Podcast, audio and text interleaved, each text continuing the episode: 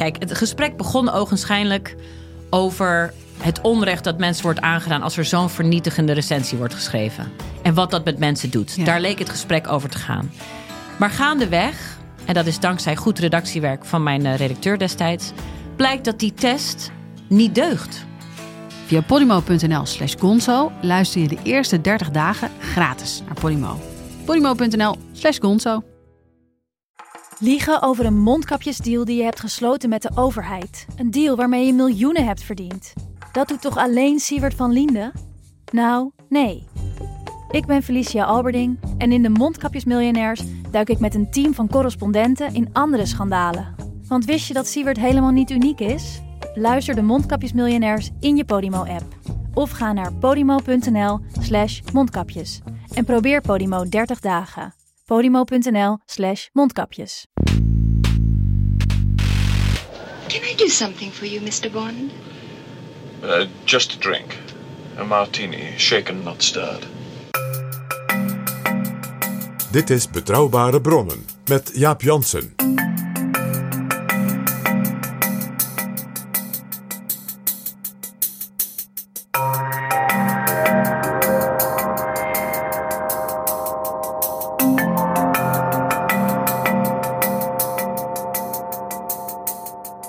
Hallo, welkom in Betrouwbare Bronnen, aflevering 295. En welkom ook PG. Dag Jaap. PG, we gaan het hebben over spionnen. Ga je het hebben over Sigrid Kaag? Nee, we gaan het hebben over spionnen. Maar eerst, PG, de nieuwe vrienden van de show. Er is 1 nieuwe vriend. En dat is Erik. Hartstikke leuk, bedankt Erik. Er zijn Erik. 3 mensen die we ook als vriend beschouwen die een eenmalige donatie hebben gedaan. Eenmalige donaties zijn ook een warme uiting van vriendschap. En daarvoor heel veel dank, Frank, Ina en Willem. En als jij nou ook een vriend van de show wil worden, wat heel eenvoudig betekent dat je doneert. En dat kan eenmalig, maar dat kan ook vaker. En dan help je ons nog veel meer mooie afleveringen van Betrouwbare Bronnen produceren. En als je dat wil doen, ga dan naar vriendvandeshow.nl/bb. U bent allemaal zeer welkom. Dit is Betrouwbare Bronnen. PG, als je in de inlichtingenwereld werkt, dan gebruik je het woord spion helemaal niet. Nee. Want als je daar werkt, dan ben je een inlichtingenofficier. En iemand die informatie geeft en daar misschien een kleine vergoeding voor terugkrijgt, of een grote vergoeding, dat is een agent. En dan heb je ook nog informanten, en dat zijn mensen die zonder tegenprestatie informatie geven. En je hebt mensen die heten assets. Die zijn geen spion en geen informant, maar die worden regelmatig benaderd, omdat bijvoorbeeld een buitenlandse mogelijkheid iets van ze weet, of een bepaald soort afhankelijkheid hebben, waardoor ze zeggen: jij gaat eens even dit doen. Dat zagen we in het Mueller report bijvoorbeeld nogal over de familie Trump, niet alleen over Donald Trump. Nee, en je hebt nog een soort overtreffende trap van spion, dat is de dubbelspion. Zo had je bijvoorbeeld Kim Philby en die zei daarover: ik heb niemand verraden, ik heb altijd dezelfde werkgever en dezelfde opvattingen gehad. Ik was gewoon een agent die de tegenpartij moest infiltreren. En het meest merkwaardige en verborgene, dat zijn natuurlijk de sleepers. Dat zijn mensen die dus als het ware heel lang in een land, een vijandig land, carrière maken. En dan op een bepaald moment geactiveerd worden. En daar zijn natuurlijk een aantal hele beroemde voorbeelden van. En één daarvan, die gaan we natuurlijk vast ook even behandelen. Dat is die man die zeg maar een soort bureaumanager was van Willy Brandt. PG, jij noemde al de naam Sigrid Kaag. Dus wij trappen eigenlijk nu in de val die Thierry Baudet heeft neergezet vorige week bij de Algemene Beschouwingen. En dat doe ik met graagte vanuit de geschiedenis. Want wat Baudet daar deed is hilarisch, ook vanuit de historie gezien. En is natuurlijk een ook wat kinderlijk naïeve manier om iemand als mevrouw Kaag met haar cv natuurlijk te kijk te zetten. Ja. En dat zij als vrouw met dat cv en met de dingen die zij heeft gedaan. Hè, we hebben met Wilma Kieskamp natuurlijk over gepraat. Wat zij deed voor de wereldgemeenschap en voor de verschrikkingen in Syrië, die burgeroorlog. Dan hoef je je inderdaad op een dergelijke manier niet te laten suggereren of zwart maken. Ja, dat heeft dus te maken ook met een zekere, mag ik het woord zeggen, soevereiniteit van mevrouw Kaag als persoon. Wat Baudet deed en wat ook de reden was voor het kabinet om en masse de zaal te verlaten, was eigenlijk een vorm van guilt by association. Namelijk hij had het over, Sigrid Kaag heeft gestudeerd aan St. Anthony's College aan Oxford. En dat is toevallig een college wat heel erg bekend staat voor het groot aantal spionnen wat er vandaan komt. Ja, dus de geheime diensten werven de hele slimme studenten, toevallig vooral bij St. Anthony's College. Het was natuurlijk een geweldig compliment van Baudet. En ja, dat soort dingen weet hij natuurlijk alleen omdat zijn opdrachtgever van de FSB hem dat heeft verteld. De FSB is wat we vroeger de KGB noemden, de KGB. Of de NKVD, dan wel de CK, precies. He, want alleen die weten dat soort dingen.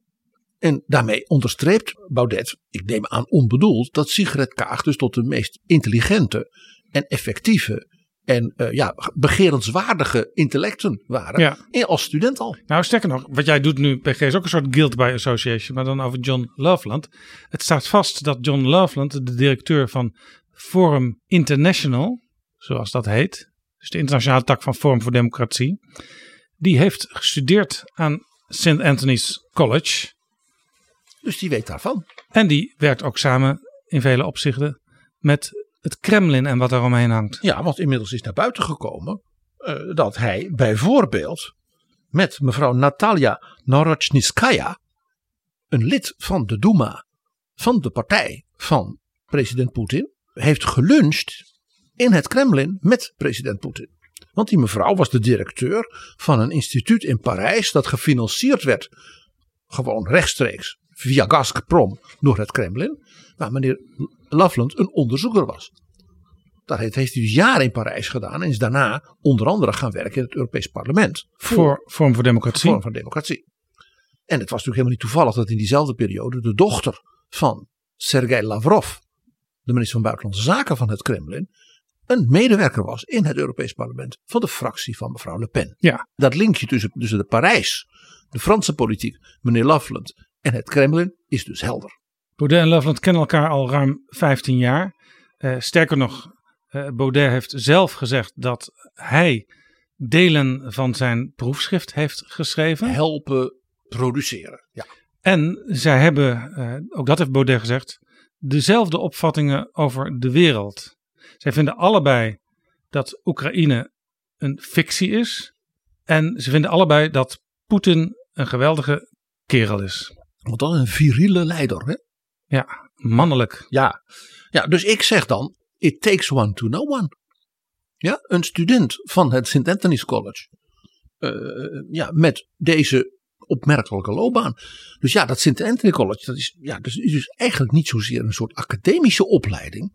Maar ik zat meer te denken aan onze Betrouwbare Bronnen edities over de enorme opgang in ons land. Ja, en ook in Duitsland van het HBO. Het is een hoge beroepsopleiding voor James Bond types, blijkbaar. Volgens die Loveland. Ja, dat St. Anthony's College is trouwens een college waar behalve Sigrid Kaag ook bijvoorbeeld Anne Applebaum aan gestudeerd heeft. Die wij in een van onze eerste afleveringen, mijn aflevering 9, te gast hebben gehad over Poetin nota bene. Over Oekraïne en over haar boek over de verschrikkingen in Oekraïne onder Stalin. Met die dus bewust gecreëerde hongersnood die miljoenen levens kostte. Waar zij van in een mapje toevallig de enige bewaarde foto's heeft gevonden. Omdat alle foto's daarvan door het Kremlin waren verwoest onder Stalin. Iemand anders die er heeft gestudeerd, oud-eurocommissaris Olly Rehn. Olly Rehn uit Helsinki. Nou, dat, als je nou één safe pair of hands hebt en één door en door Finse, ingetogen, sommige mensen zouden zeggen wat saaie figuur, dan is het wel Olly Rehn. En, dat is de laatste die ik noem, een presidentskandidaat van alweer wat langer geleden van de Democraten, die het uiteindelijk niet haalde. Hij schopte het niet tot de kandidaat. Gary Hart, die heeft daar ook gestudeerd. Ja, die is natuurlijk door de CIA binnengehaald. Ja, dat kan niet anders. Maar de vrouwen die dus hebben gestudeerd aan St. Anthony's en Applebaum, Sigrid Kaag, daar moet je van zeggen, dat zijn dames die in hun vak wel wat voorstellen. Dus het is eigenlijk best toch een goede opleiding. PG, stel je zou toch nog een klein beetje meedenken met die redenering van Baudet. Hoe plausibel is die spionagerol van Kaag dan eigenlijk? Ja, we gaan nu even denken. We zitten op het hoofdkantoor van de AIVD in Zoetermeer. Dus op de kamer waar ik ooit als ambtenaar van het ministerie van Onderwijs zat, want daar zit nu de AIVD. En wij gaan dus gewoon eens even een soort memo maken van, zou het toch, hè? Je moet altijd een counterintuitive, contrafactual, nog eens even de feiten, het mapje doorlopen. Ja, je begint natuurlijk met naslag. Nou, dan zit in dat mapje het boek van Wilma Kieskamp over Sigrid Kaag, de schaduwpremier. En daar staat niet in dat zij speciaal daar heeft gezeten om tot spion te worden opgeleid. Nee, want ze heeft een hele bijzondere academische vorming gehad. Want ze heeft eerst echt een groot avontuur in Cairo. Vanwaar ook haar enorme kennis, ook, de Arabische taal, de Arabische cultuur en de politiek. En daarna is ze de daar opgedane kennis in wetenschappelijke zin, ja, is hem in de Europese traditie te vervolmaken, is ze naar Oxford gegaan. Dus ja, dat is een beetje, ja, nou, dat is interessant. Het verklaart ook meteen waarom mevrouw Kaag heel veel talen spreekt. Dat is natuurlijk een dingetje waar natuurlijk zo'n AIVD dan denkt, dat is dus wel heel aantrekkelijk om zo iemand als pion binnen te halen. Ja, die dus andere talen snapt en leest en kan praten en communiceren en analyseren. Een soort Frans Timmermans. Ja, Frans Timmermans, dat is ook vast een spion. Dat kan haast niet missen. Ja, die spreekt 7 talen. Wat ik bedoel, maar waaronder Russisch. Ik ken trouwens iemand, die zit in de Tweede Kamer, die spreekt 8 talen. Dat vertelde hij een paar weken geleden in EB Magazine. En dat is Dirk-Jan Epping. Ja, maar dat is helemaal een genie, dat weet je. Dat is natuurlijk nog iets. Ik zei al, ze heeft een soort James Bond opleiding dan blijkbaar gedaan. Nou, kijk nou naar Sigrid Kaag als lijsttrekker. Ja, dan hoor ik in mijn hoofd onmiddellijk Shirley Bassey die Goldfinger zingt. Zij had gouden vingers als lijsttrekker. Ja, overigens Goldfinger, dat is een van de eerste James Bond films uit 1964. En dat ging over een man die in goud handelde. Die heette Goldfinger. En ik heb die film een tijdje teruggezien. 1964, ik was toen 1 jaar oud. Maar alle elementen van, zeg maar, James Bond films die daarna gemaakt zijn, die zitten al in die film. Het is ook een prachtig vormgegeven film, ook heel mooi in kleur. En eigenlijk een juweeltje. Je zou bijna kunnen denken dat het in een soort retro versie nu gemaakt zou kunnen zijn. Kom op Jaap, even Shirley Bassey. Goldfinger, he's the man. The man with the Midas touch, a spider's touch, such a cold finger. Overigens, PG, Sigrid Kaag is geworven in Libanon door Ingrid van Engelshoven, die destijds voorzitter van D66 was. Dan zou, als je in dat hele complot gelooft, zou Ingrid van Engelshoven ook een spion moeten zijn? Ja, ik geloof dat niet, Jaap. Want mevrouw van Engelshoven was natuurlijk van de afschaffing van de basisbeurs. En de invoering van het leenstelsel. Dus die zouden tegen Kaag hebben gezegd. Nou ja, nee, dat is niet waar. Kom, dat was, maar je krijgt niet betaald, je moet ervoor lenen. Dat was de PvdA-minister. Die heeft dat allemaal afgeschaft. Ja, maar dat was mogelijk doordat D66 vanuit de oppositie dat steunde. Dus dat complot is ook heel helder. Ja, je bent wel geschikt voor complotten, PG. Ja, als je maar genoeg geschiedenisboeken hebt gelezen, dan ga je dat soort dingen zien, ja. Patronen. Maar goed, PG, laten we het gaan hebben. Even serieus. In deze aflevering over spionnen. Nee, even serieus. Nee, maar even Jaap. We zitten nu een beetje te geiten en dat mag wel. Hè? Zeker met Shirley Bassey en de grote diva Ingrid van Engelshoven. Maar zullen we nog even noteren, ook uit onze editie met Wilma Kieskamp, dat meneer Assad vooral een beetje bang was voor Sigrid Kaag. Dus dat betekende dat meneer Assad, aangestuurd door meneer Poetin, precies wist wat voor vlees hij in de kuip had. Er was een mevrouw die, daar kon je maar beter serieus mee omgaan. Hij keek haar ook niet in de ogen. Nee, en ze bleef net zo lang zitten met die broche, weet je nog? En zij woonde in Jeruzalem, ze woonde in Beirut. Ze zat voor haar werk, dat zei ik ga niet vanuit Beirut, ik ga in Damascus zitten. Ik weet dat alles wat ik daar doe, wordt natuurlijk door spionnen en de geheime dienst afgeluisterd en gevolgd. Je denkt toch niet dat zij met haar rol niet ook permanent in beeld was bij de Mossad? Bij de Saoedi, bij de geheime dienst van Teheran, bij Hamas, Hezbollah, de CIA. Tuurlijk. Ja. Dat heeft ze dan in ieder geval misschien wel ooit geleerd op St. Anthony's, dat je altijd op je hoede moet zijn. Nee, maar die afstandelijkheid van Kaag, waar sommige mensen politiek zeggen van dat vinden ze niet leuk, of ze willen eigenlijk dat ze warmer is en zo. Dat zit gewoon natuurlijk in dat vak waar ze in opgegroeid is. Dus ik vind dit argumenten om te zeggen, de gedachte dat zij dus die functionaliteit van de spion zou hebben, is om die reden volstrekt ridicuul. Wij doen het mapje Sigrid Kaag van de AIVD weer dicht, PG. En we gaan het hebben over spionnen in regeringen en parlementen. Want die zijn er wel degelijk geweest in de geschiedenis. Nou, het is Jaap, hoeveel uur hebben we? Want ja, daar valt enorm te veel over te vertellen. In zekere zin was Machiavelli, denk ik, in onze 200ste editie, ook een beetje een spion. He, die werd door de bestuur van Florence dan naar de koning van Frankrijk gehoord. En dan zat hij met die biechtvader te praten en met dit. En naar de familie Borgia, waar ze zo bang voor waren, die zoon Cesare. Nou, dan ging hij met hem praten, maar ook met zijn bewakers. En met zijn, dat hoorde dus toen al in die late 15e, vroege 16e eeuw bij het spel. Dus dit type, wat je ook zei, informanten, mensen die eens even meedenken en eens kijken en rapporteren naar een opdrachtgever die niet bekend is. Dat is letterlijk zo oud als de wereld. Ja, er is een heel merkwaardig voorbeeld van zo iemand en dat is Hamilton Fish. Niet te verwarren met zijn grootvader die buitenlandse zakenminister was. Hij heette ook in Amerika Hamilton Fish III. Ja, dat was een hele dynastie in de New Yorkse Republikeinse partij. Hamilton Fish was lid van het Huis van Afgevaardigden en die had een kiesdistrict, fluitend won hij dat. Dat was klassiek Republican. Daar woonden namelijk heel veel, wij zouden zeggen Dutch Reformed, voormalige Nederlanders, ijverige, vrome, spaarzame mensen, succesvolle boeren, succesvolle ondernemers, actief in de kerken en het sociaal leven. En een van die families met die achtergrond, die ook daardoor heel rijk was geworden, was de familie Roosevelt.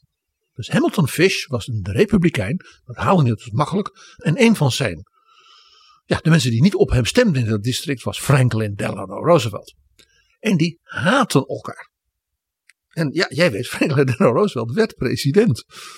En zijn kiesdistrict was dus een republikein, Hamilton Fish, die hem haatte. En dat was geheel wederzijds. Dus PG, dat was water en vuur. Dat was water en vuur. En dat ging zo ver dat Hamilton Fish vond natuurlijk de New Deal helemaal verkeerd. En ja, was natuurlijk razend dat die Roosevelt overwinning op overwinning haalde. Hè, met verpletterende cijfers. Al in 1932, nou nog meer episch in 1936. Nou, toen in 1940 had hij de brutaliteit vanuit de geschiedenis om te zeggen, ik ga voor een derde termijn. Ook toen won hij opnieuw. En toen was er iets heel aparts in die campagne. Want toen werd Hamilton Fish enorm bestreden door de plaatselijke media en alle lokale organisaties. Er was een helemaal campagne tegen Hamilton Fish, want die was zo tegen de president. En wij weten nu dat die campagne in belangrijke mate werd aangestuurd en ook gefinancierd door de Britse geheime dienst, door Churchill. Churchill? Ja. Die bemoeide zich met een Amerikaanse campagne. De verkiezingen van 1940 heeft Churchill in alle mogelijke districten dus mensen aan het werk gezet. En een van de strategen daarbij was Ian Fleming, de schrijver van de James Bond boeken. En Hamilton Fish was dus een belangrijk object, want hij was een fanatieke verdediger van America First. Ja, Time Magazine heeft hem ooit the nation's #1 isolationist genoemd. En dat was dus de representant, ik zeg nog een keer, van het kiesdistrict van FDR. En FDR had zo de pest ook aan hem. En je weet, de FDR was een man die was niet, hij was charismatisch, maar het was bepaald geen zachtzinnige politicus. Het was geen lievertje. Die heeft in die campagne gezegd, ik ben nu 2 termijnen president, ik ga voor een 3e termijn, want het is oorlog. Hè? De Tweede Wereldoorlog was uitgebroken. En ik moet de democratie verdedigen en ik moet ook de verworvenheden van de New Deal verdedigen. De ouderdagsvoorzieningen, de sociale wetgeving, de positie van de vakbonden, het redden van de boeren. Dus hij deed een beroep op de Amerikanen. Bewaar dat, want als de Republikeinen winnen, dan gaan ze dat allemaal afschaffen. En dan heb je zo'n America First beweging. En aan het eind van dus die elke ding, als je dan zei, en ik heb dit gedaan, ik heb dat gedaan, ik heb dat gedaan voor de armen en de boeren en de... Hè, en wie waren daartegen? De Republicans onder leiding van Martin, Barton en Fish. Hij noemde dus de fractieleider Martin, ja, en dan was er een belangrijke senator en Fish. Dat was zo'n succesjaar dat hij dat als het ware als een soort grap elke keer weer zei. En wie waren tegen? Dat dan op een bepaald moment, na 2-3 keer, zo'n zaal met 30.000 mensen in zo'n stadion of in zo'n congreshal. Dan ging die zei dan, en wie waren daar tegen? De Republicans. En dan zei de hele zaal, Martin, Barton en Fish. Dat kan trouwens iets zijn waar Fish misschien zelfs wel dankbaar voor was dat dit gebeurde. Want ja, je wordt genoemd, je wordt herhaald genoemd. Je wordt als vijand in de spotlight gezet.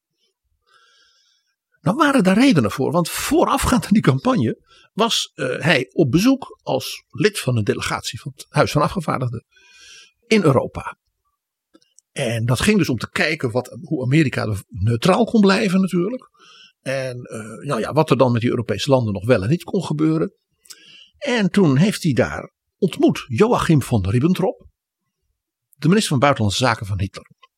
En dan hebben we het, lach niet, over augustus 1939. Ja, toen iedereen wist wat voor vlees ze in de kuip hadden met Nazi-Duitsland. En de maand dat Ribbentrop in Moskou het beroemde, beruchte Molotov-Ribbentrop-pact tekende van Hitler en Stalin.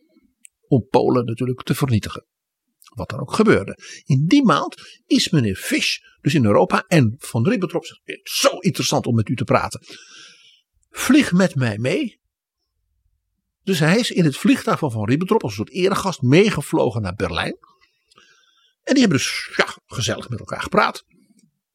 En ze bleken gemeenschappelijke vrienden te hebben in Amerika. Ja, dat verbaast je niet.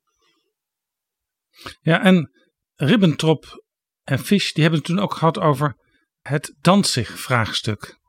Ja, kon Fish niet ervoor zorgen dat er een meerderheid in het congres zou kunnen komen of zoiets. Of in de media in Amerika. Dat dus Duitsland toch...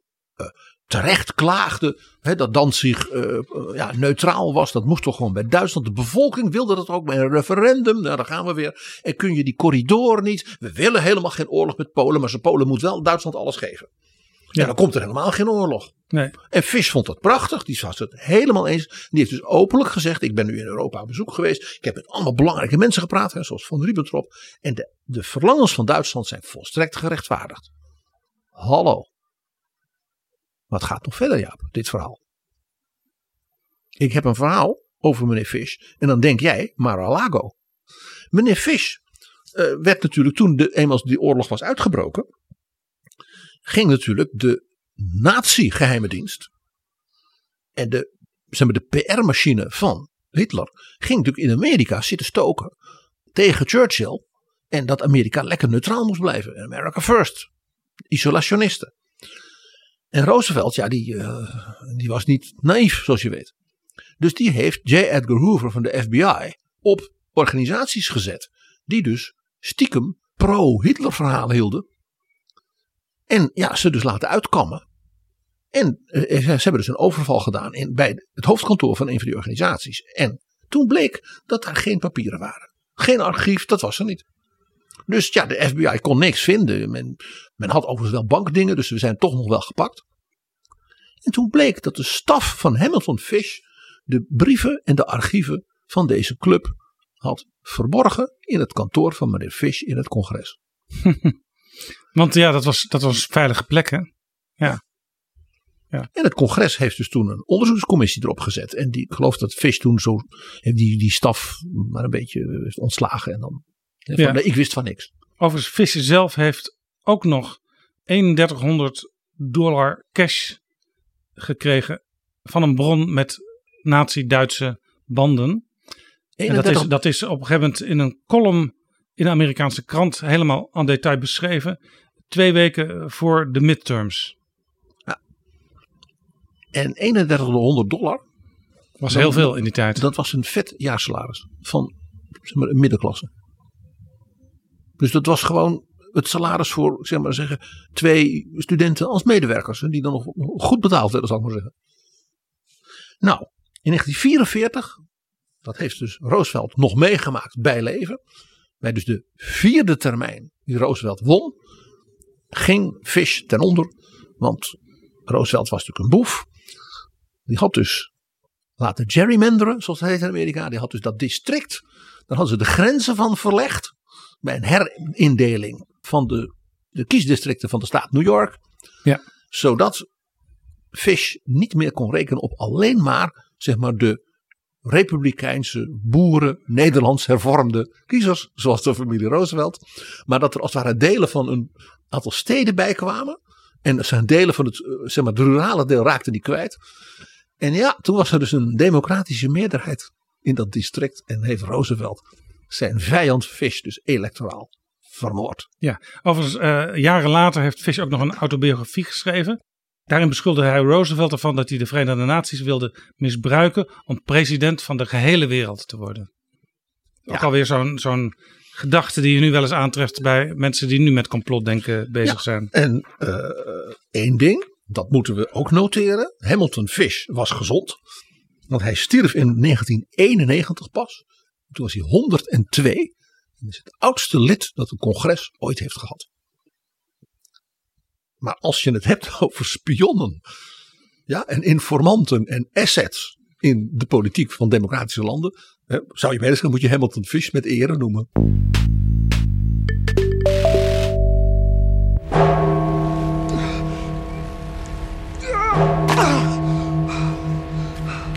Saved by the bell.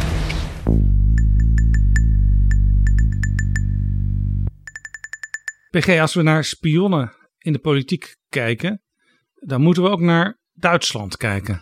Ja, ik vind dat we in deze editie, die natuurlijk samenvalt met de jaarlijkse viering van de Wiedervereinigung. 3 oktober. Ja, dan moeten we toch even een extra kaarsje branden voor de Stasi.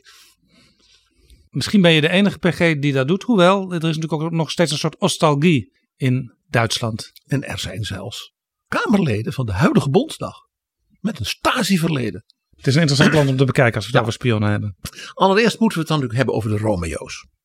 Charmante Duitsers of Tsjechen of Hongaren die dan in West-Duitsland werkten.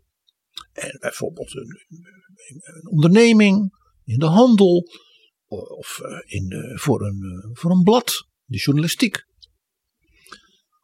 En die maakt werk, zal ik maar zeggen, van secretaresses op het kanslerambt en bij ministeries en in de Bondsdag. En daar waren natuurlijk heel veel vrouwen die daar werkten, omdat ze weduwe waren. Ja, en na de Tweede Wereldoorlog. En die hadden wel belangstelling om voor zo'n Romeo en Julia te worden. Ja, en hij sprak Duits, maar hij was bijvoorbeeld ook charmant. En ja, in de Stasi heten ze ook mannen Romeo's. Naar Shakespeare. En naar die prachtige opera Romeo en Juliet van Gounod. Met enige regelmaat werd dan weer zo iemand opgepakt. En dan bleek dus zo'n dame hem wel eens een vertrouwelijk stuk te hebben laten lezen of anderszins. Een hele tragische verhaal. Want zo'n vrouw was natuurlijk haar maatschappelijke positie, haar baan en alles kwijt. Ja, en zo'n vrouw die deed wat je soms toch doet, ook al is het eigenlijk niet de bedoeling. Als je een relatie hebt, je vertelt wat je allemaal hebt meegemaakt en wat mij nou vandaag toch is overkomen, of wat ik vandaag nou toch gehoord heb. Ja, dus hun eenzaamheid, want dat speelde hier. Vaak ook hele tragische eenzaamheid als weduwe. Van bijvoorbeeld een jonge soldaat of een officier die aan het oostfront was gestorven of zo. Die werden dus misbruikt door de geheime dienst van de DDR. Maar de geheime dienst van de DDR ging nog veel verder. Die bemoeide zich met de binnenlandse politiek, zelfs heel rechtstreeks, een beetje, als ondeugend gezegd, zoals Churchill dus deed bij Hamilton Fish.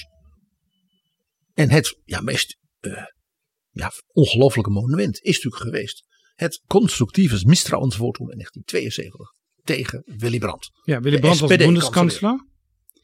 En er kwam een motie, een misstrouwensvotum zoals dat heet, maar constructief. Want dan kun je meteen iemand anders aanwijzen die dan moet opvolgen als kanselier. En dat gebeurt dan. In Duitsland heb je dus geen motie van wantrouwen. Dat mag niet. Volgens de wet. Wat je moet doen als je zegt ik wil de kanselier weg hebben. Dan moet je dus een motie indienen dat mevrouw Jansen, meneer Pieterse, in plaats van Willy Brandt kanselier moet worden. Ja. En die wordt dat dan ook als hij één stem meerderheid heeft. Ja, dan is dus het constructieve. Is hij, ja, in het constructieve misstrouwsvotum. Ja.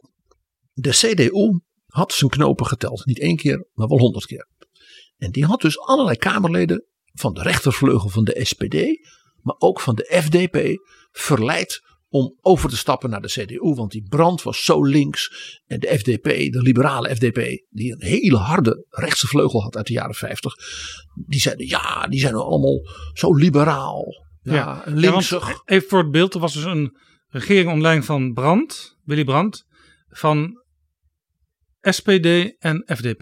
Ja, en de linkervleugel van de FDP had als het ware in die partij, ook de jonge generatie, had de macht gegrepen ten opzichte van de oude generatie.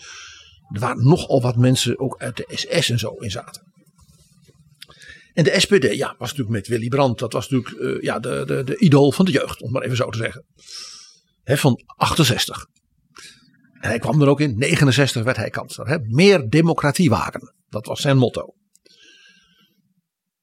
Dus de CDU, nou ja, die had gezegd als iedereen van ons komt, en ook van de Beierse CSU natuurlijk, met die overlopers om het maar zo te zeggen, dan hebben wij kans op een meerderheid.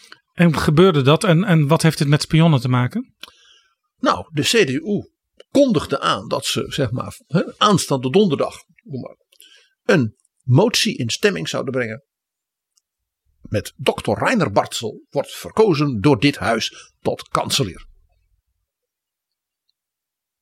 En ja, ook de pers en de SPD konden natuurlijk tellen. En die zeiden, ja, als ze allemaal komen, dan hebben ze een getalsmatige meerderheid. En stel je voor, er hoeft maar 1 of 2 FDP'ers van de rechtervleugel zich van stemming te onthouden. Want dat gaat dus niet met hand opsteken, maar met briefjes. En als er iemand ziek is. Want zo spannend was het.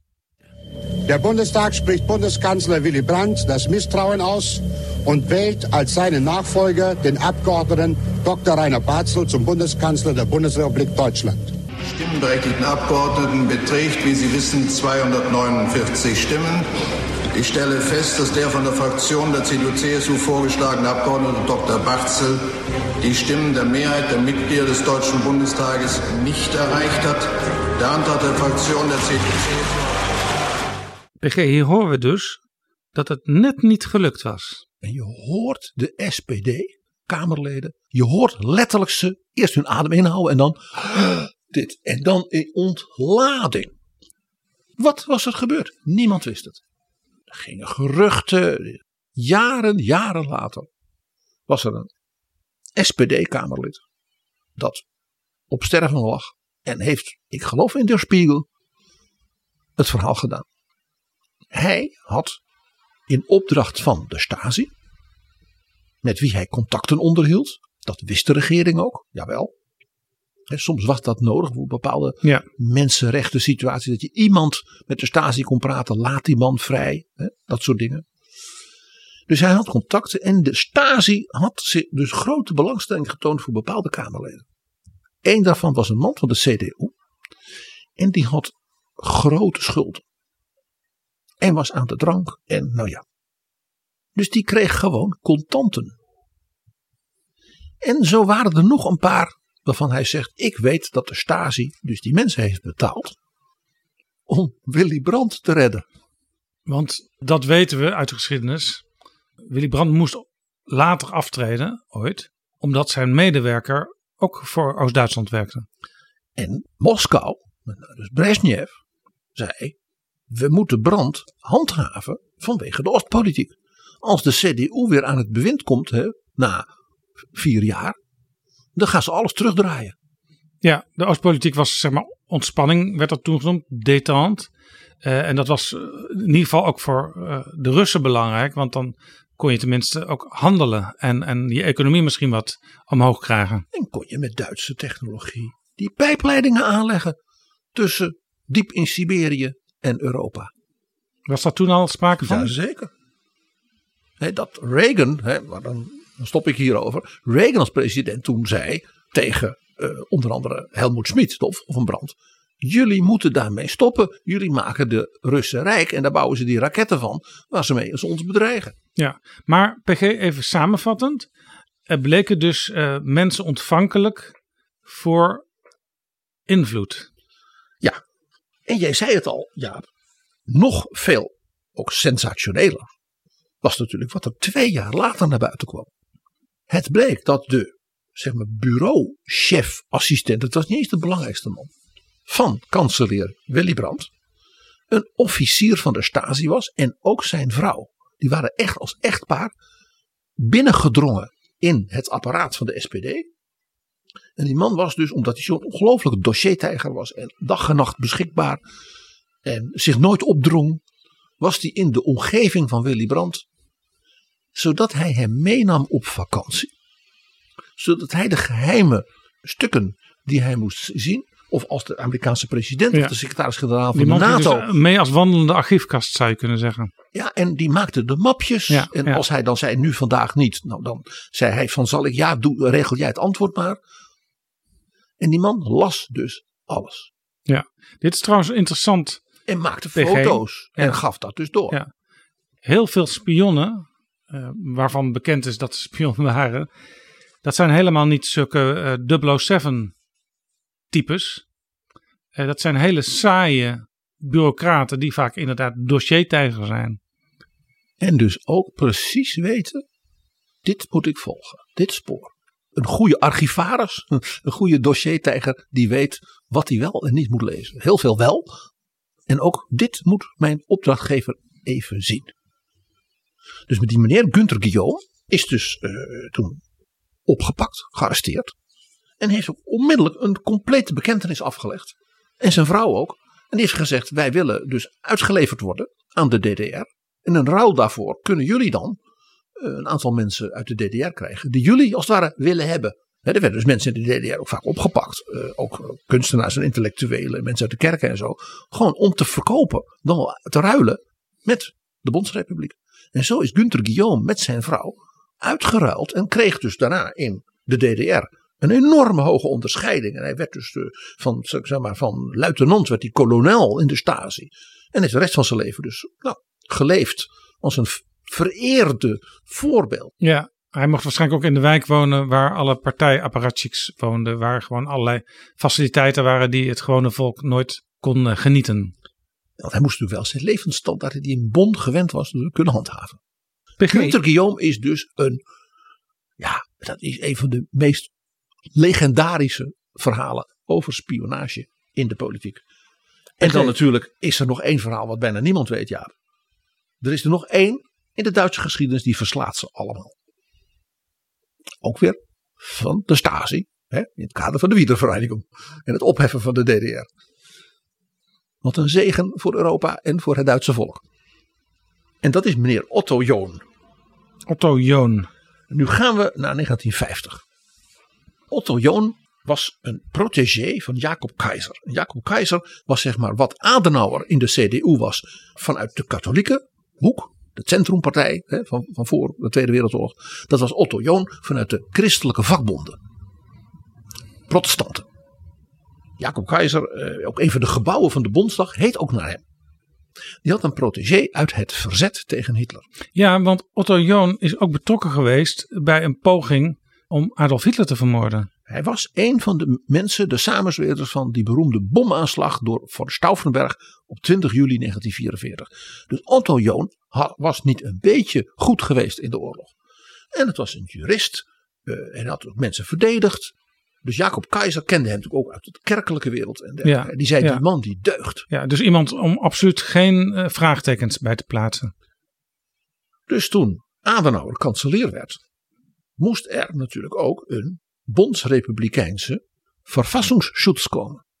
Dus Jacob Kaiser zei, ik weet precies de man. Een jurist. En die man, die verdient een dergelijke benoeming. Dat is, die is zo brandschoon, dat is een voorbeeld voor alle Duitse ambtenaren.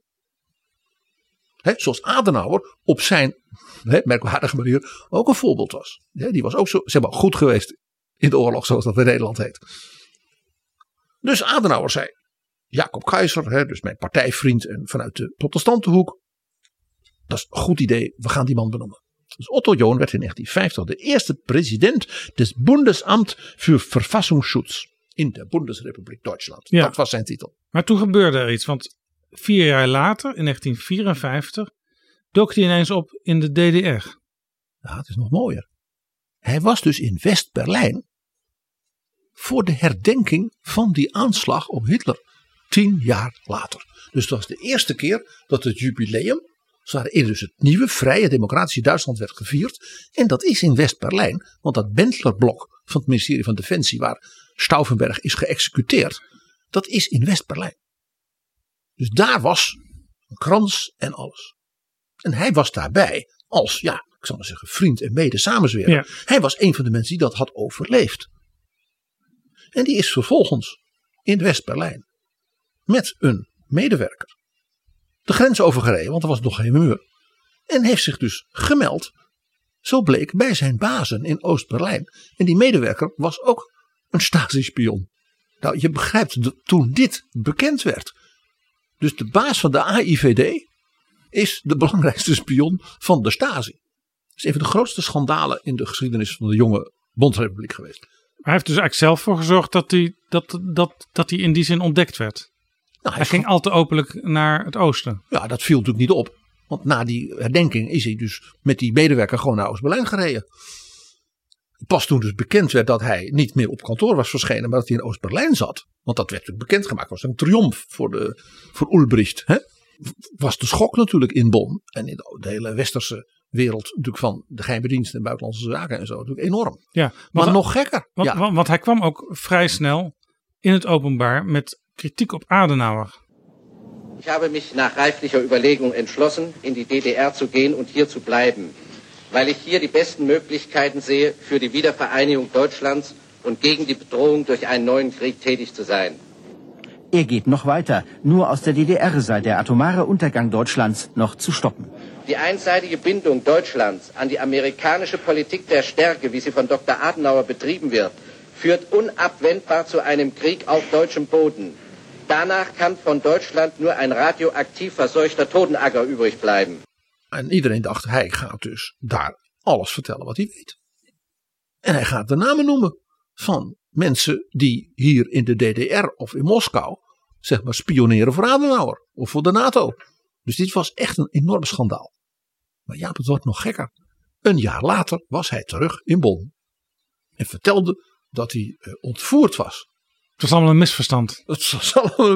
Ja, hij was ontvoerd en hij had dus geprobeerd in de Stasi ze allemaal verhalen op te hangen. Zodat ze hem geloofden, zodat hij gauw weer terugkomt. Nou, weet jij ook wel dat Konrad Adenauer was een gifkikker qua karakter. Die geloofde daar natuurlijk geen sikkepit van. Nee. Die dacht, ja, jij wil daar niet in de DDR, want dat is een verschrikking. Ja, je hebt nu gemerkt hoe het daar werkelijk is. Ja, en je had het inkomen van de baas van de geheime dienst. Dus dat was een heel mooi inkomen met een prachtige villa aan de Rijn, hè, bij Bonn. En alles erop en eraan. En dat hebben ze daar allemaal niet in Pankow. Hè? En het enige wat ze doen is jou uitpersen wat je nog meer weet. En nog meer, en nog meer. Dus men heeft hem een proces aangedaan wegens landverraad. En hij is dus ook veroordeeld. En heeft dus heel lang in de gevangenis gezeten. En is daarna, want de Bondsrepubliek is toch echt een fatsoenlijke rechtsstaat, de democratie, ook onder Adenauer, vrijgekomen en vergeten. Ja, en hij heeft nog tot zijn dood in 1997 geprobeerd rehabilitatie te krijgen. Ja. Toen dus de Stasi-archieven inmiddels open waren, ja, na de val van de muur. Ik heb altijd gedacht, waar is de film, of misschien zelfs de opera over deze man en dit verhaal? Otto John. Nou ja, ik denk dat we het mapje Duitsland hiermee wel voldoende gevuld hebben. Vind je ook niet?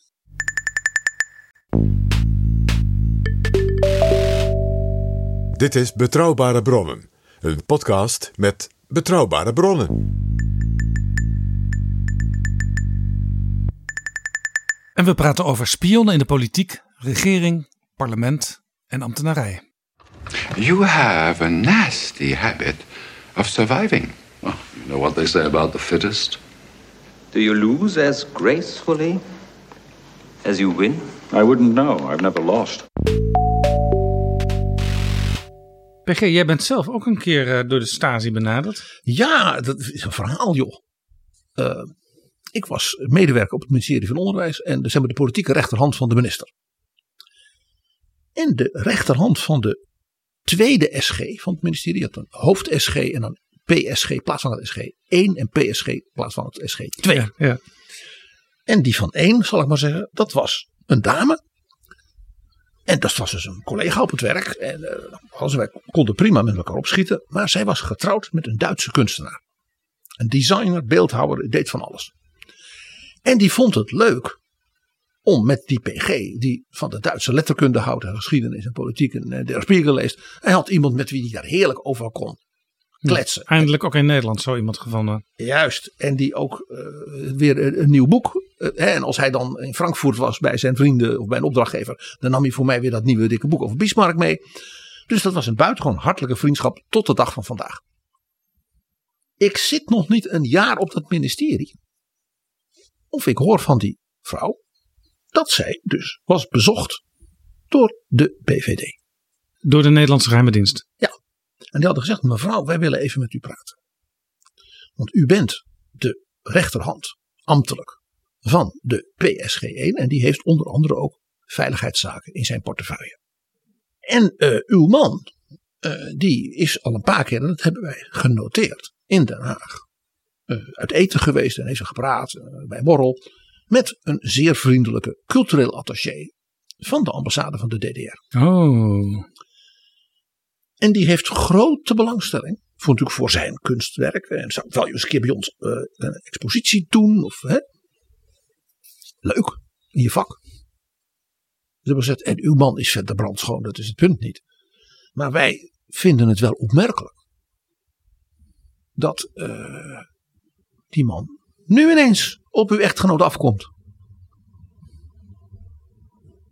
Dus zij zei tegen mij, dat komt omdat wij vrienden zijn. Ze hadden eigenlijk belangstelling voor de dingen waar jij mee bezig was. Ja. En toen waren er nog geen betrouwbare bronnen. Dus ze konden nog niet naar podcast luisteren op jouw gang en daar te gaan. Nee. Dus wat ik misschien vertelde. Omdat haar ambtelijke baas ook die veiligheidsdingen in de portefeuille had. Als ik met haar zou praten, ook voor haar baas. Dan maak eens even een memo samen. Met oog op de jongste stand van de discussie over de kruisraketten. Om eens wat te noemen. Want dat soort dingen deed ik voor minister Deetman. Ja. Daar had hij ook geen andere ambtenaren voor. Op een ministerie van Onderwijs heb je geen ambtenaren die de hele dag bezig zijn met kruisraketten. Dat kun je iets bij voorstellen. En ze wisten natuurlijk ook dat ik ook nog wel eens de minister-president Ruud Lubbers als mijn oude baas sprak. Of hij mij aansprak. Dus langs een omweggetje was in feite jouw persoon veel interessanter. En daar zouden ongetwijfeld flarden van doorkomen. Ja, je weet maar nooit. Dus ze hadden blijkbaar goede spionnen in Den Haag gezien dat dus deze hoge ambtenaar ondersteuner bevriend was met de ondersteuner van de minister in een tijd dat de Koude Oorlog, we hebben het over 1983, 84 op zijn piek was. De laatste jaren van Andropov, Tjernjenko en Droenkwang Gorbachev. En dat die Duitse echtgenoot, een kunstenaar, die kon je, via hem kon je misschien wel binnendringen tot zijn vriendenkring. En is daar toen een einde aangekomen aan die ontmoetingen van die meneer met die DDR-attaché? Die cultureel attaché-assistent van de DDR, die heeft toen zijn biezen moeten pakken in opdracht van de minister van Buitenlandse Zaken van Nederland. Dat is interessant, want onlangs zijn er natuurlijk ook een groot aantal Russen uit Nederland en uit allerlei andere Europese lidstaten uitgezet. En als er iets bijgezegd werd, dan werd er ook vaak spionage bij genoemd. Ga ervan uit dat heel veel van dat soort medewerkers bij dat soort ambassades, dat die dubbelfuncties hebben. Natuurlijk doen ze ook bijvoorbeeld commerciële contacten, culturele contacten, er is ook allemaal niks mis mee. Maar zeker bij dictaturen zijn zulke mensen bijna altijd ook een officier van de geheime dienst. Ja, overigens, wij praten natuurlijk vooral over politieke spionage. Maar bedrijfsspionage is ook heel belangrijk. Hè? Want je wil natuurlijk weten waar grote belangrijke bedrijven mee bezig zijn. Wat hun uitvindingen zijn. Zodat je daar je voordeel mee kan doen. Juist. Bijvoorbeeld door dingen te kopiëren. Of bij wijze van spreken zelfs door slim te beleggen. Jaap, jij hebt het over bedrijfsleven. Ik wijs even op de vrij pittige waarschuwingen die minister Robert Dijkgraaf deed naar de Academische Wetenschappen, NWO, Universiteiten van Nederland, onze TU's. Want ja, ze zijn daar heel knap en doen daar baanbrekend werk op alle mogelijke dingen in technologie enzovoort. Dus daar zijn allerlei mogelijkheden die daar heel erg geïnteresseerd zijn. En dus ook bijvoorbeeld zo'n ambtenaar van het ministerie van Onderwijs. Want je weet maar nooit. Zo werkt dat. PG, jij noemde eerder al Winston Churchill, die vanuit het Verenigd Koninkrijk invloed uitoefende op de Amerikaanse verkiezingen. Alsof hij Poetin was met Hillary Clinton en haar e-mails. En James Bond is natuurlijk een Brit. For England. For England, Alec. For England, James. No. For me. Ah! Dus als we het over spion hebben, dan moeten we ook eens even goed naar dat Verenigd Koninkrijk kijken. Ja, want je zou toch denken, wij moeten een hele lijst betrapte spionnen hebben van dat St. Anthony's College in Oxford. Toch? Nou, Jaap, wat vertelt de geschiedenis ons? En blijkbaar weet Thierry Baudet dat niet. Of zijn informant niet. Het nest van de spionage van de KGB in Engeland was niet Oxford, maar was Cambridge. Daar zijn heel veel boeken over geschreven. Er zijn ook memoires van dat soort mensen verschenen. Er zijn films over gemaakt. Sterker nog, er is op dit moment een televisieserie. Die is al uitgezonden door de BBC, maar je kunt hem nu zien op Prime Video. En die serie die heet The Cambridge Four. Dat gaat over zo'n groep spionnen.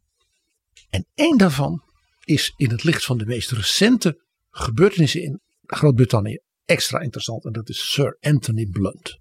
Een kunsthistoricus. Hij was onder andere de directeur, conservator van het Courtauld Institute in Londen. En dat is een heel chic museum van privécollecties uit de 18e en 19e eeuw. En die man wist alles. Hij was de grote autoriteit in de wereld op het werk van de Franse 18e eeuwse landschapsschilders. Late 17e eeuw, 18e eeuw.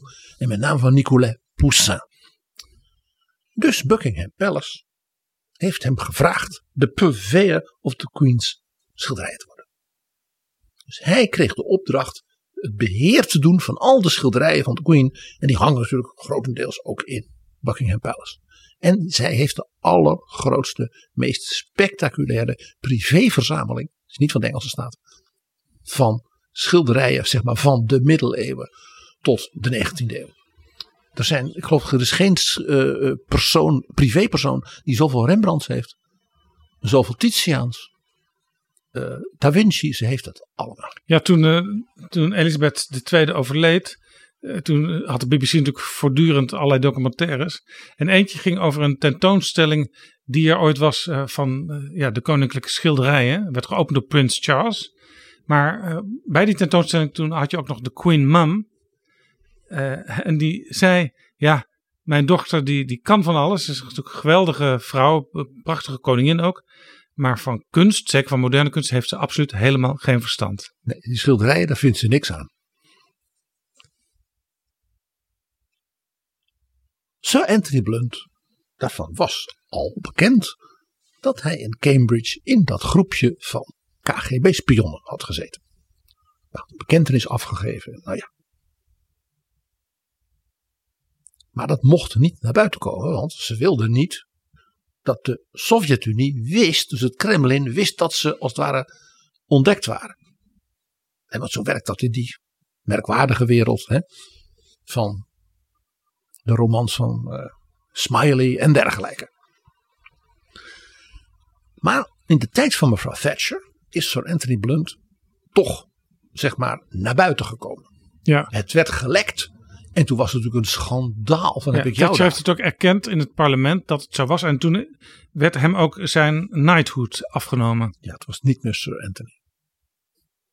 Van het St. Anthony College. Ik denk wel dat ze per ongeluk dat hebben ze vergist. Ja. Ja. En toen heeft de schitterende Britse schrijver, toneelschrijver, essayist Alan Bennett een toneelstuk geschreven. En dat heet A Question of Attribution. Dus een zaak van toeschrijving. Attribution is Als je van een schilderij niet zeker, zeg maar, tot achter de komma kunt vaststellen, dit is een echte Rembrandt. Dan is het woord toegeschreven aan Rembrandt of zijn school. Dus dit heet een zaak van toeschrijving. Ja. En dat, is dat gaat over Sir Anthony Blount. En het feit dat hij natuurlijk als chef van de Koninklijke Schilderijenverzameling en als KGB-spion een man was met vele maskers. En het hoogtepunt in die film is als dan hij met de Queen, dus dat is een heerlijke rol van actrice, hè? Even die corgis zo achter je aan, loopt hij door dus die enorme hal in, hè, met die Titiaans en Vermeers, en Caravaggio's en wat allemaal. Hè? En dan vertelt hij dat hij bezig was met een Titiaan, een heel beroemd portret. En dat hij met de nieuwste soort infrarood had ontdekt dat daar waarschijnlijk een portret onder zit van iemand anders. Want de Queen dus zegt van, ja, je ziet soms het gezicht van mensen en dan weet je niet wat voor gezicht daar nog onder zit. En de Queen zegt dan, ik ben altijd gefascineerd geweest door die Nederlander, die Van Meegeren. Han van Meegeren. Want wij hebben hier ook Vermeers. Die van ons zijn echt. Dat heeft, ja, hij zegt, die zijn echt. Ja. Maar die schilderden dus zo dat mensen dachten dat ze echt waren. En heeft Jan Geuring verkocht en dit. Iemand is verschrikkelijk rijk geworden. En is pas na de oorlog betrapt. Dus je kunt nooit zeggen, zo blijkt maar weer, dat wat wij denken te zien, dat dat ook echt is. Ja, geweldig motief natuurlijk voor zo'n film ook. He, dus hij zegt al iets, ja, majesteit, your majesty, dit en dan dat. Waarop zij zegt, het is altijd interessant om op die manier ook naar al deze schilderijen te kijken. Maar dat is uw vak. Ja. En dan gaat ze dus weg. En dan zegt een assistent van Sir Anthony tegen hem, leuk gesprek, u liep met de koningin langs die schilderij. Waar heeft u het dan met haar over? En dan zegt hij in de woorden van Alan Bennett in dat toneelstuk. I was talking about art. I'm not sure that she was. Geweldig. Maar PG, dit was wel een hele zware spion. Want hij gaf bijvoorbeeld aan de Sovjet-Unie, aan Stalin, gaf hij informatie uit de Britse regering. Onder andere over wat er met de Weermacht aan de hand was. Die de Britse regering zelf niet aan Churchill dus niet aan Stalin gaf, terwijl het bondgenoten waren. Maar ja, een bondgenoot hoeft ook weer niet alles te weten. Zoals de bondgenoot in het Kremlin ook niet geacht werd te weten dat in Los Alamos geprobeerd werd een atoombom te maken. En die Anthony Blount die gaf dus informatie door aan de Russen. Overigens, ik heb ook eens een film gezien over Stalin die al die informatie die hij kreeg over wat er in Nazi-Duitsland aan de hand was, ook weer niet geloofde. Hij geloofde dus zijn eigen spionnen niet. Waardoor er ook een aantal hele slechte beslissingen genomen zijn die de oorlog nog hebben verlengd en verdiept. Churchill heeft Stalin meerdere keer, op maandmaal zelfs persoonlijk, gewaarschuwd voor de operatie Barbarossa. Dus de aanval van de Weermacht op de Sovjet-Unie. De datum en zelfs de planning daarvan was hem gemeld door zijn topspion in Tokio. Dus de Japanse regering had dat als bondgenoot van Nazi-Duitsland, wist hij alles. Die topspion had zijn connecties in mensen in de Japanse regering die dus niet voor die bondgenootschap met Hitler waren. En die topspion heeft dus Stalin het complete draaiboek gelekt. En Stalin heeft gezegd, het is allemaal desinformatie. Hoaxes. Dat doen ze om mij op te zetten tegen mijn bondgenoot Hitler. Ze willen ons verdelen. Dus die eerste 3 maanden waarbij de Weermacht tot bij Leningrad, Moskou en de hele Oekraïne kwam met die miljoenen doden. Dat is mede dus te danken aan Stalins paranoia. Dat hij zijn eigen spionnen niet vertrouwde.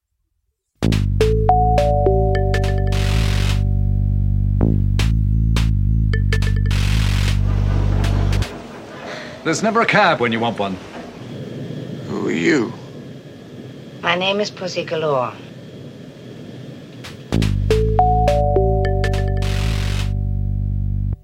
PG, dit verhaal over spionnen in de politiek is natuurlijk begonnen met Baudet over Kaag.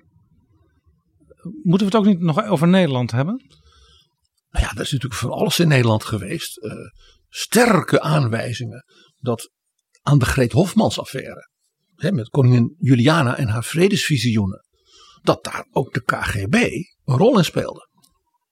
Er waren dus mensen in de staf van Juliana, die waren zo in Greet Hofmans, zoals dat heette, dat ze zeiden: als wij nou zelf met de Russen gaan praten en vertellen dat we vrede willen, dan wil Stalin misschien ook wel vrede. Zo naïef waren ze in die spirituele wanen van mevrouw Hofmans. En daarbij kwam dat de CPN in Nederland toen nog bij velen de naam had goed in de oorlog te zijn geweest. En dus moest je eigenlijk vrede en verzoening met de Sovjet-Unie doen. En daar kon je misschien ook de CPN voor gebruiken. Ja, het was ook zo dat kort na de oorlog had de CPN in de Tweede Kamer 10% van de zetels. En dat was natuurlijk mede ook een beloning voor een krachtige houding in de Tweede Wereldoorlog. Iedereen kent het verhaal van Hannie Schaft, het meisje met het rode haar. In haar groep zat ook de 15-jarige Joop Wolf. En die was Kamerlid voor de CPN. En heel interessant, want jij noemde net al de kringen rond Juliana. Prins Bernhard en Joop Wolf, dat waren vrienden. Ja. Sterker nog, Joop Wolf heeft er een keer voor gezorgd dat Hotel de Wereld niet gesloopt zou worden, waar ooit dus de overgave getekend is. En waar prins Bernhard zichzelf een soort heldenrol had toebedeeld. Ja, en prins Bernhard heeft hem daarbij geholpen. En het kabinet is op zijn schreden teruggekeerd. Jazeker, Jaap. Zo gaan die dingen soms. Dus die vredesgezinde speeches van Juliana, onder andere dat beruchte verhaal over die reis door Amerika. Daar zat dus ook weer via de hofkringen het meegefluisterd, zal ik maar zeggen, vanuit het Kremlin. Ja, over Joop Wolf, daar zijn ook hele verhalen over te vertellen. Misschien zelfs een aparte aflevering ooit. Ja, laten we ook nog even over de CPN. Ja. Het zijn individuele communisten geweest die dus in de bezettingstijd echt heroïs zijn geweest. Daar zeggen we niets van terugnemen, maar laten we ook noteren dat de baas van de CPN, Paul de Groot, tot de ochtend van de inval van de nazi's in de Sovjet-Unie dus zei: Stalin is een bondgenoot van Hitler, dus wij zijn neutraal en wij zijn anti-Engels. Ja, en ik weet wel uit verhalen van die echte verzets-CPN'ers dat ze daar ook grote moeite mee hadden met Paul de Groot. Alleen dat konden ze natuurlijk in die tijd niet hardop zeggen. Over Joop Wolf nog één dingetje, PG. Die is op een gegeven moment is ook een tijd de contactman geweest tussen de PKI, dat was de Communistische Partij in Indonesië, wat natuurlijk in opstand kwam tegen Nederland, en de CPN in Nederland. Daarvoor heeft hij een tijd in Peking gewoond onder schuilnaam, om die contacten te onderhouden. En jij weet dat men in China wel wat gewend was van Nederlandse communisten. Want dat was de Nederlandse communist Henk Sneevliet, die de belangrijkste contactman van Stalin was met de jonge Mao. Overigens, PG, Joop Wolf, die werd later hoofdredacteur van het dagblad De Waarheid. Ja, dat was allemaal binnen het partijbestuur. Ja, trouwens een geweldige naam natuurlijk voor een communistische krant. De Waarheid. Pravda. Ja. Maar in de journalistiek, weet ik, zijn ook wel wat mensen actief geweest om de BVD te informeren. Dus de BVD had op verschillende redacties van kranten en andere media in Nederland een redacteur of twee redacteuren als informant. Ja, het bestuur van de Communistische Partij van de USA bestond voor 2/3 uit mensen van J. Edgar Hoover's FBI. En dat wisten ze dus niet van elkaar. Dus die zaten elkaar te verlinken naar Hoover. Ja, en over Hoover moeten we misschien ook nog eens een aparte aflevering maken. Want daar is zoveel over te vertellen. Absoluut, Jaap.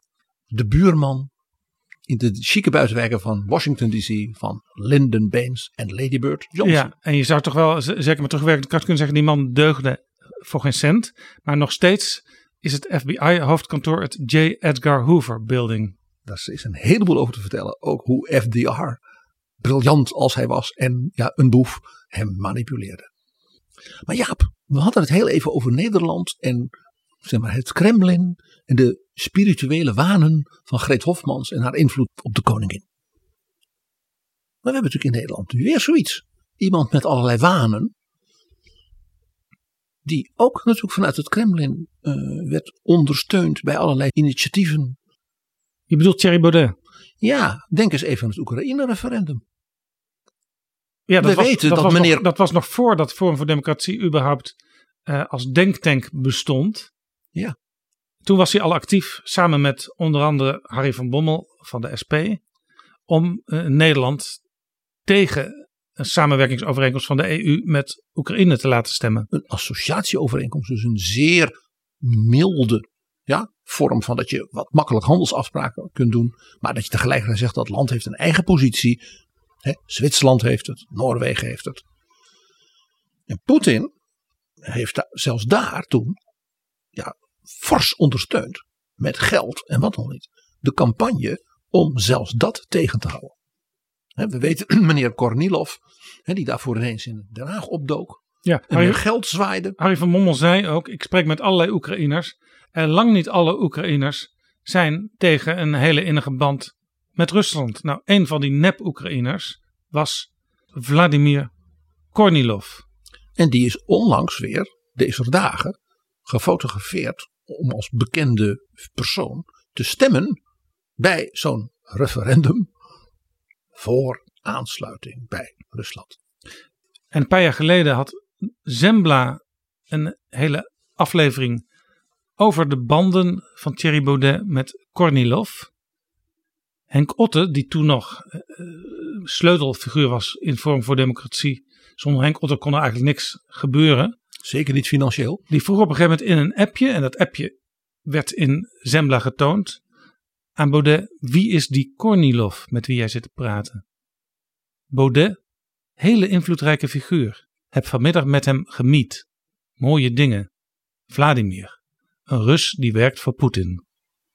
En toen ze geld nodig hadden, is er een appje geweest waarin Baudet zei, misschien heeft Kornilov nog wel wat middelen. Ja, want Baudet die was ook commentator bij Poont op televisie. En ja, als die op zich niet zo ravissante inkomsten, maar als die zouden wegvallen, dan moest dat toch wel op een andere manier gecompenseerd worden. En dat kon op die manier wellicht gebeuren. En zo zie je een onverwachte verbinding tussen het Oranjehuis, de spirituele wanen van sommigen daarin en de wanen nu van Forum. Overigens, PG, kleine voetnoot. Ik zocht ter voorbereiding van dit gesprek even naar wat Harry van Bommel allemaal in die tijd van dat referendum op Twitter had geschreven. En al die tweets zijn gewist. I rest my case. Ja, wat we hier dus nu ook vanuit de geschiedenis, ook deze voorbeelden van de Stasi en zelfs van Hitler tegen FDR, is dat men bij voorkeur geen topmensen heeft. Nee, als spion. Liefst wat saaie, onopvallende types. Want topmensen zijn moeilijk af te tappen, want die vallen op. Die hebben een secretariaat, die hebben een... En topmensen zijn niet bezig met wat kan ik nog meer bedoelen om een beetje geld van het Kremlin te krijgen. Die zijn vooral met hun eigen loopbaan bezig, met hun eigen carrière en met hun eigen ideeën. Dus om die reden, eens te meer wil ik nog zeggen, de gedachte dat Sigrid Kaag dus een spion zou zijn, is daarom ridicuul. Omdat ze juist als vrouw zo snel, door haar kwaliteiten, ook binnen de VN en daarna in Palestina en vervolgens in Syrië, nogal in de kijkert was. Dus zo iemand wil je vooral niet hebben, want dan valt het veel te veel op. Men wil geen toppers, geen opvallers. Een tweede is dat politici zijn zeer interessant als mogelijke spion. Maar ook daar backbenchers. En mensen die heel lang zitten. Die dus als het ware het geheugen van bijvoorbeeld een commissie van de veiligheidsdiensten worden. Of op zo'n ministerie als staatssecretaris dan weer terugkomen in de Kamer. Dat soort mensen. Die dus heel lang op posities in de politiek zijn. Waarbij ze nooit echt doorbreken. En ook juist omdat ze er al zo lang zitten niet gewantrouwd worden. Nee, want we kennen al zo lang. En ze hebben niet veel perspectief eigenlijk. En zijn vaak wat gefrustreerd. En willen toch ook een keer de jackpot. Zijn daar voorbeelden van? Ja, ik noem toch even de naam van de CDA uit Limburg, René van der Linden. Ja, die was onlangs in het nieuws. Omdat een Russische spion, Valery Levitsky, tussen 2014 en 2017 contact had met René van der Linden. En ook met Tini Cox.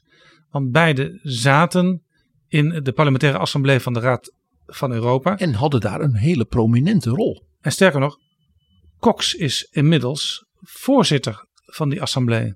En Van der Linden was het. Ja, en in die tijd was een van de opvallende dingen dat Van der Linden zei Rusland van Poetin, Belarus van Lukashenko, die zitten er ook bij en we willen dat de mensenrechten daar goed gaan.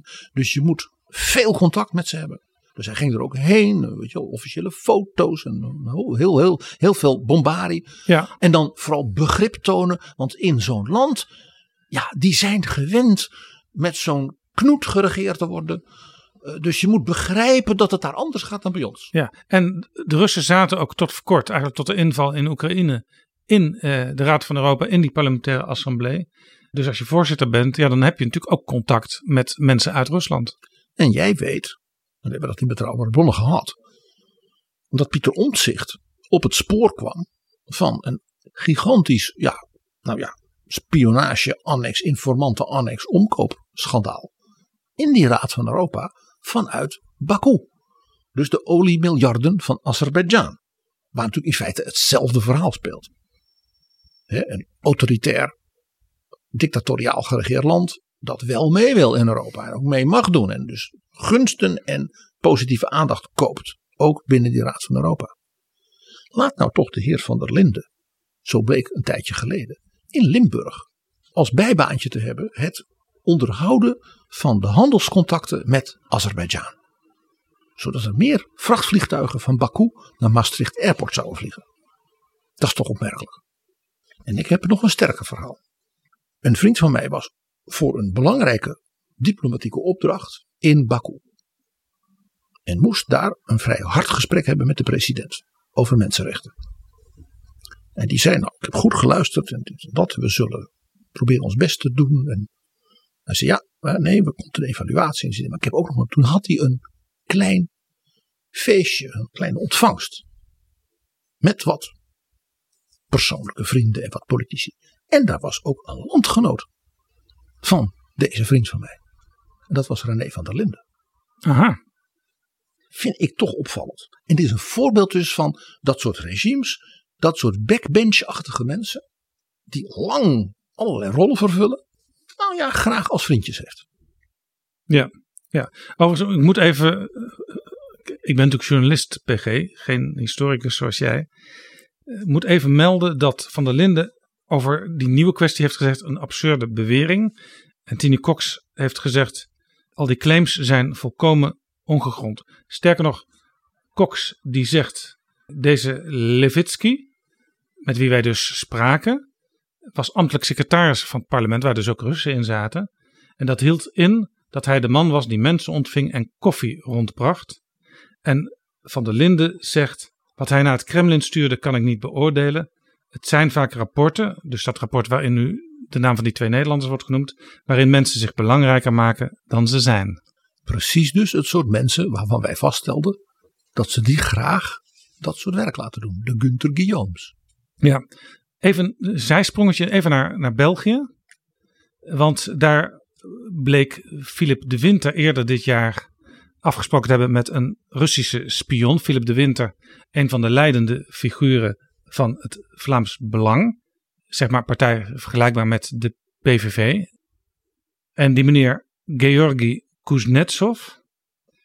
Ja, daar werd natuurlijk de Winter mee geconfronteerd dat hij daarmee had zitten praten in het parlement, nota bene. In het parlement in Brussel? Ja. Oeh. Hij zei toen, welke vertrouwelijke informatie had Kuznetsov bij mij kunnen rapen? Ik sta zelf op alle lijsten van de staatsveiligheid als staatsgevaarlijk individu. Ja, dan denk ik, misschien gaat het helemaal niet om informatie die hij wilde hebben, maar het kan natuurlijk ook gaan om samenzwering. Want het Kremlin en partijen à la die van de Winter, daar blijken soms banden te zijn, financiële banden, maar misschien ook gewoon uitwisselen van informatie om samen bepaalde doelen die je allebei hebt te bereiken. En jij en ik weten dat het Kremlin de verkiezingscampagne van mevrouw Le Pen met een enorme lening uit de problemen heeft geholpen. Ja, we hadden het trouwens eerder in deze aflevering over John Loveland. Die krijgt misschien niet genoeg geld vanuit het Kremlin. Want hij kan nu gewoon die €100.000 uitdelen die Vorm voor Democratie voor internationale activiteiten dit jaar ontvangt. Hetgeen overigens er niet voor zorgt dat de heer Loveland het erg druk heeft. Want hij is heel actief als commentator bij Russia Today. Dus daar heeft hij tijd voor. Je zei het al. Saaie, onzichtbare ambtelijke types. Maar wel op sleutelposten.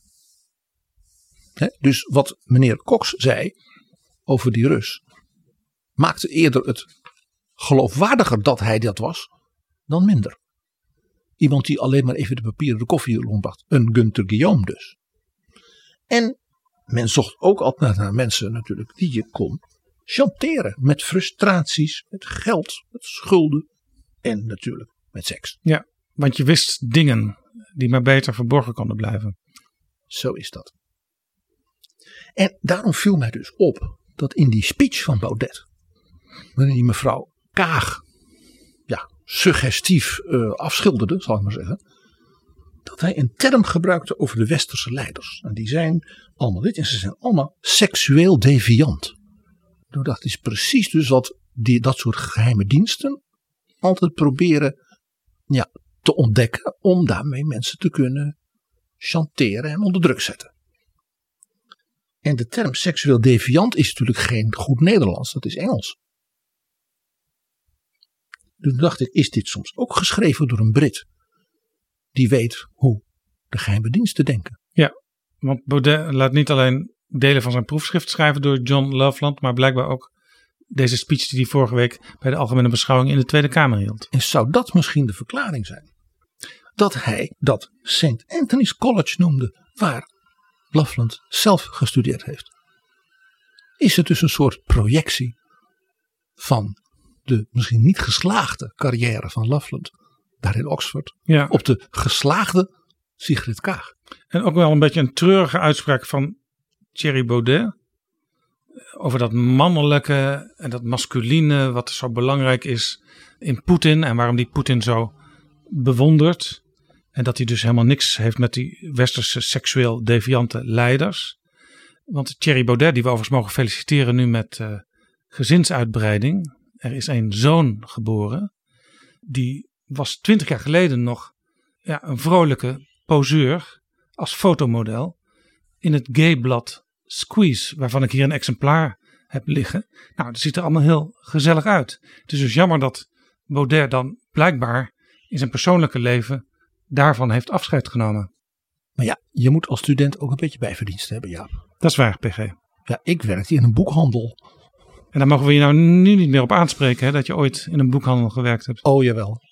Want ik heb zo verschrikkelijk veel geleerd in het werk in een boekhandel. In mensen bijvoorbeeld het juiste boek aanraden.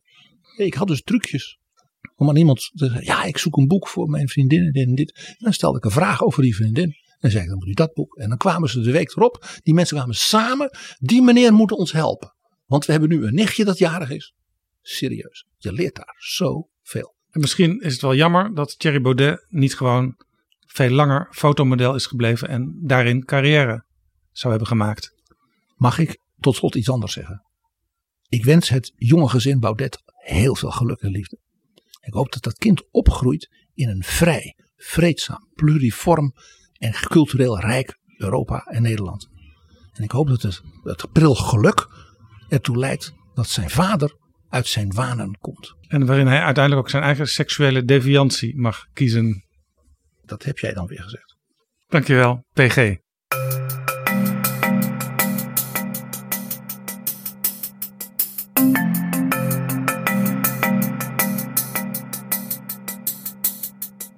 Zo, dit was Betrouwbare Bronnen, aflevering 195. Deze aflevering 295. Zo. Ik raak de tel kwijt. Ja. Dit was uiteraard 295. Mede mogelijk gemaakt door de vrienden van de show. Dankzij donaties dus maken wij dit soort afleveringen. Soms ook met sponsoring en zo. Daarvoor mag u altijd schrijven, als u daar belangstelling voor hebt, naar adverteren@dagennacht.nl. En als je vriend van de show wil worden, ga dan naar vriendvandeshow.nl/bb. U bent van harte welkom. Tot volgende keer. Just a drink. Een martini, shaken not stirred. Betrouwbare Bronnen wordt gemaakt door Jaap Jansen in samenwerking met dag-en-nacht.nl.